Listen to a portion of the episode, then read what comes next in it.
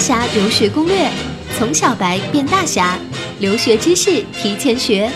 无聊英语倾情出品。蟹肉节又称宋冬节、烤薄饼粥，是一个从俄罗斯多神教时期就流传下来的传统俄罗斯节日。后来由于俄罗斯民众开始信奉东正教，该节日与基督教四旬斋之前的狂欢节发生了联系。现在蟹肉节的开始日期为每年东正教复活节前的第八周。例如，二零零九年的蟹肉节从二月二十三日一直持续到三月一日。分别关注我们的官方微信公众号“白大侠留学攻略”和“无聊英语”，获得更多留学出国知识和美帅口语大会。蟹肉节起源于多神教时期的俄罗斯春耕节。马斯列尼察是斯拉夫神话中的女神。在神话故事中，春神和战争之神亚利洛战胜了黑暗，给人们带来温暖。大约在二月末和三月初，人们烹制出象征太阳的金黄色圆形薄饼，在节日的最后一天烧掉象征马斯列尼察的稻草人，以表示春天的来临。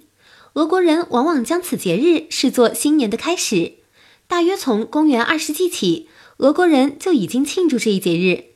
东正教传入俄罗斯以后，教会将节日的日期改到了大斋戒之前。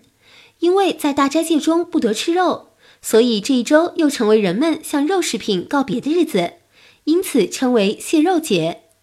历代沙皇也曾在自己的宫殿中或是莫斯科举办蟹肉节活动。苏联政府时期，该节日的宗教意义被淡化，此后蟹肉节的传统逐渐遭到人们淡忘。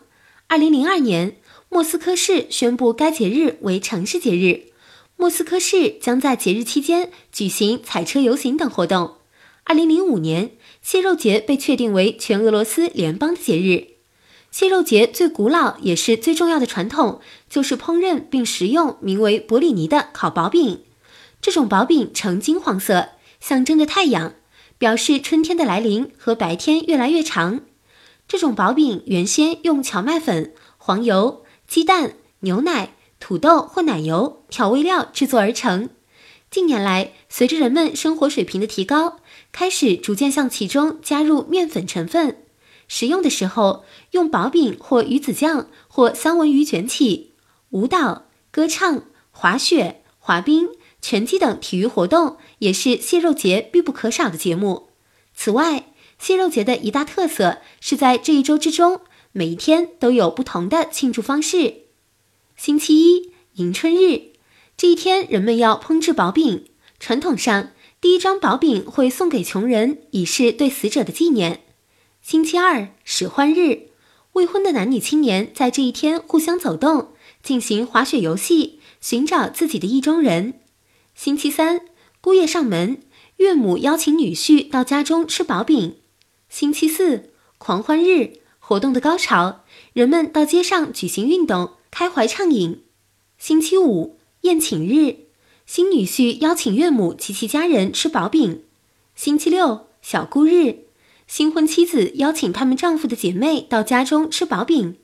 星期日宽恕日，人们在这一天拜访亲朋好友，要求他们宽恕自己在过去一年中犯下的过错。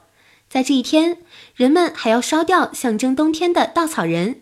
寓意将冬天送走，有时人们则会将女性打扮成马斯列尼察，再将她扔向雪堆，以示送走冬天。